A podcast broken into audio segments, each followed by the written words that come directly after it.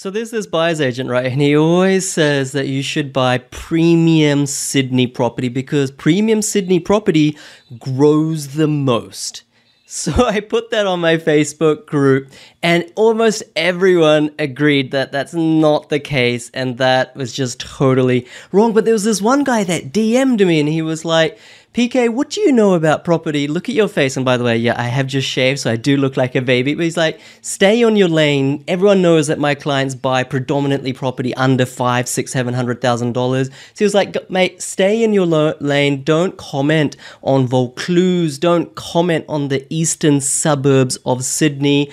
Those property prices go up. You've only been investing for 10 to 15 years. You don't know Australian property. I replied to him that you don't need to be 60 years old to understand property because even though I wasn't born in the 70s, the data was there. And the data is there for everyone to look at and understand going back actually more than 50 years it's like saying a 20 year old can't be a great football player because they haven't been in the era of Pele, of Maradona. They haven't lived through those times. Well, they've learnt from those times. They've understood how football, the weight of the balls, the pitch quality, the tactics have evolved. They've studied the past and become better than most of the players in the past. Okay, but he still didn't realize his error. So I thought, let me do an episode that proves once and for all whether you should buy in Sydney and Melbourne alone and in the premium suburbs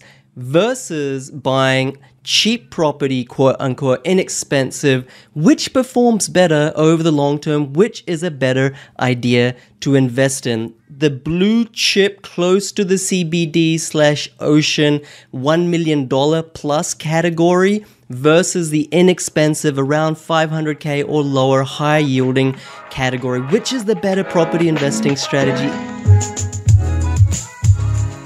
Welcome to the Oz Property Investment Mastery Podcast. My name is PK and I help busy people build passive income by buying top 5% growth and cash flow property and build a portfolio using data without wasting months doing research, spending weekends at inspection or catching flights, or dropping ten to twenty thousand dollars on buyers agents every single time. So if you're confused, lack confidence, and just overwhelmed with all the information and marketing misinformation available online and don't know where to start, then this show is for you.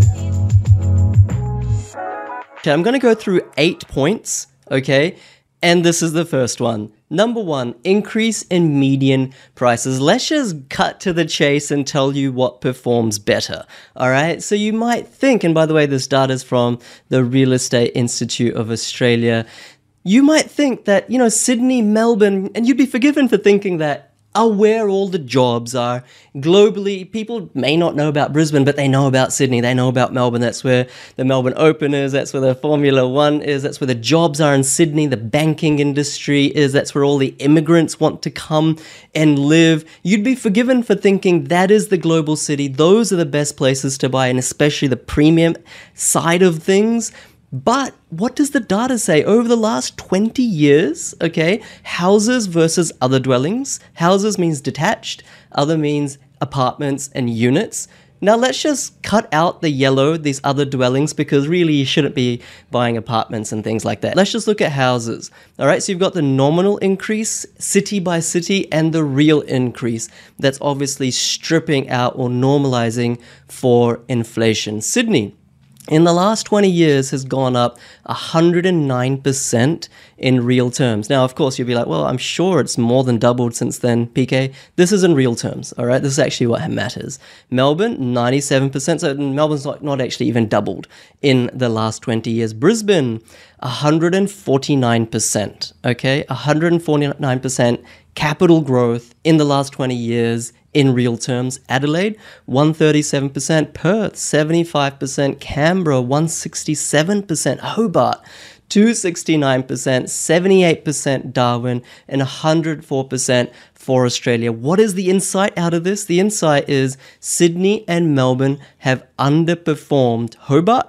They've underperformed Canberra, they've underperformed Brisbane, they've underperformed Adelaide, And Melbourne, for those of you who think Melbourne's going to become the biggest city in Australia, which it is according to population forecasts in about 10, 15 years, Melbourne's actually underperformed Australia as an average. And this doesn't even include regional areas, some of which have outperformed all of these capital cities, what to speak of just Sydney and Melbourne. So for those people out there who are like, PK, you know, you've just shaved, you look like a baby. What do you know about property investing? I do agree with the first part partially. But seriously, this is just data. And look, you can take 10 years of data, you can th- take 30 years of data, you can take 50 years of data. You contextualize it and you'll come to the same conclusion. Sydney and Melbourne do not always outperform other capital cities. In fact, as a nuance to that statement, what's also interesting is that expensive property, let's say in Sydney, Melbourne, especially in the more premium suburbs where you'd expect only rich people to live, right?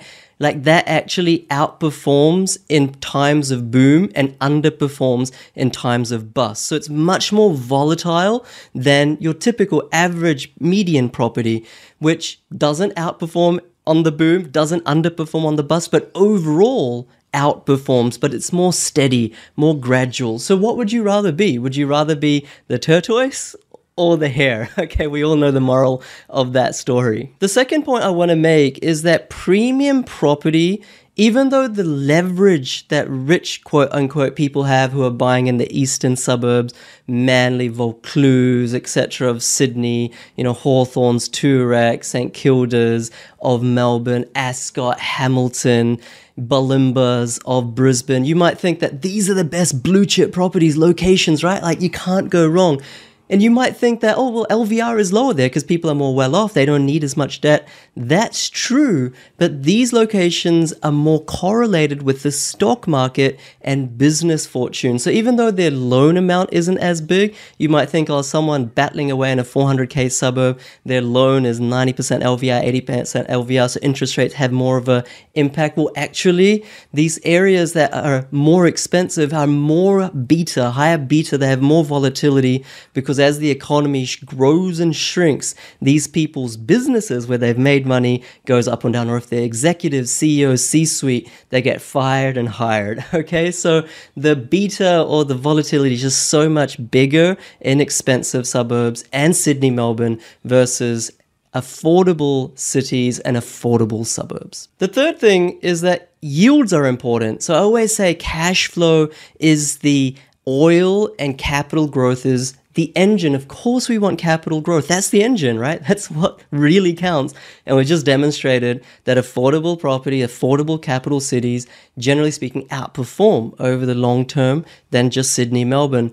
But Sydney, Melbourne also have the lowest yield. So if you have low yield, you don't have oil in that engine. Even if it does fire, it's gonna like put put out because there's no oil in that. Yields in Sydney, Melbourne are like under 3%, mostly speaking, and everywhere else in Australia, they're much, much higher than that. So if you really want to be able to retain that property property portfolio as interest rates go up and down through the cycle you need that oil going through the pipes of the engine. Otherwise you'll be like oh damn it. You know i, I have this amazing property that's growing but i can't afford to hold on to it. Interest rates have gone up so much. That's why yield is important. And in sydney melbourne you don't get that now, the fourth thing is rents. Okay, rents in affordable places go up more over the long term on a percentage basis than they do in expensive locations, particularly in Sydney and Melbourne, because it's really hard for rent to go from 1,000 a week to 2,000 compared to rent going from 400 a week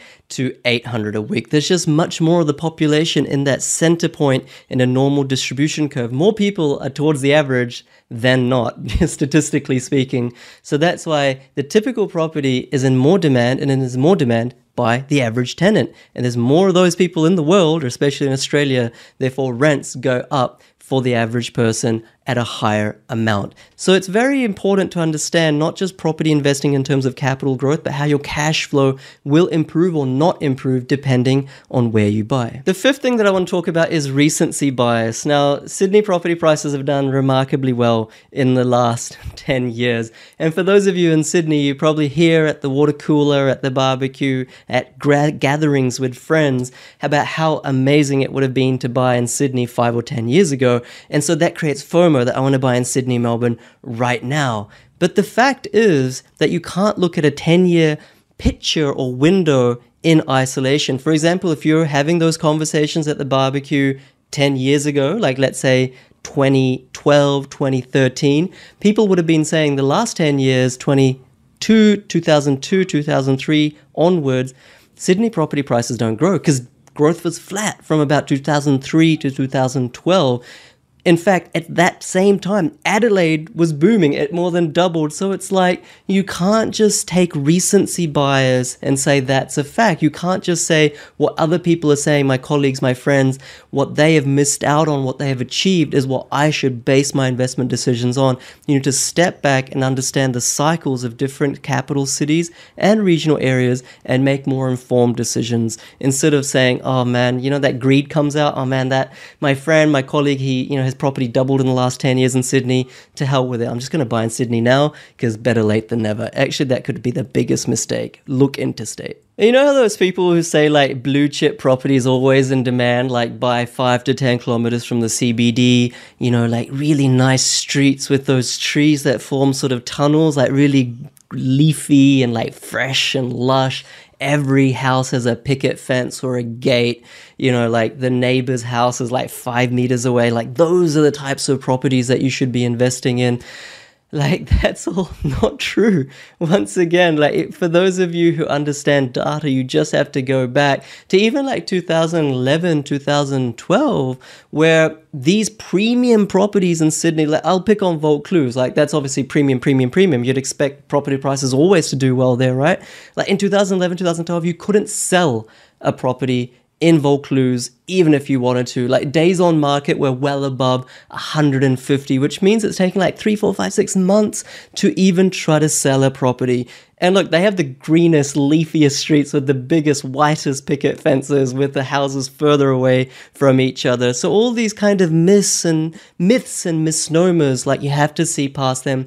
Doesn't matter if a property person is telling you this and they have this amazing podcast or not, you have to understand what the data is saying. And the last point that I'll share, number seven, I think we're on, is that to actually build a property portfolio beyond two, three, four properties, you need high yield because if you don't buy high yield properties, the bank will say, like, sorry, I know you that you earn 100, 150, maybe even 200K, but your borrowing capacity is capped out. If you buy affordable properties with high yield without sacrificing that capital growth, like I've just demonstrated, you will be able to buy more properties. Now, it's not a race. Okay, no one cares about how many properties you have. It's the portfolio value. It's the portfolio value that matters. Okay, because that portfolio value is what grows. Okay, and that portfolio value times you know three, four, five, six percent yield is what gives you that passive income.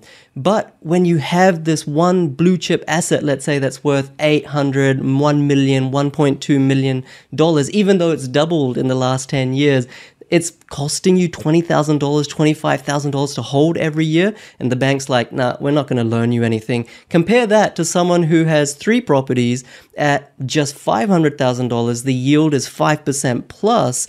They've got a $1.5 million property portfolio diversified and they can go more because their borrowing capacity allows because their cash flow yield is higher. But they can't say they have a blue chip asset, but actually they're retiring much sooner than you who owns one blue chip asset. Guys, these were the seven points of why you should not invest in Sydney, Melbourne. Of course, there's exceptions to everything, but I'm just trying to get in those minds, just rattle around the, the, the heads of those people, especially in Sydney, Melbourne, who have done really well in Sydney and Melbourne that say you should only buy in Sydney, Melbourne blue chip assets. That is wrong. My name's PK, and guys, like, don't listen to me. I might be making this stuff up. Always go and understand the data because the data within the six inches of your two ears, that is what makes you a, this kind of sounds cheesy, a millionaire, but more importantly, like that's what gets you out of the nine to five and gets you your life back. All right, go invest in yourself because no one else will. Catch you later.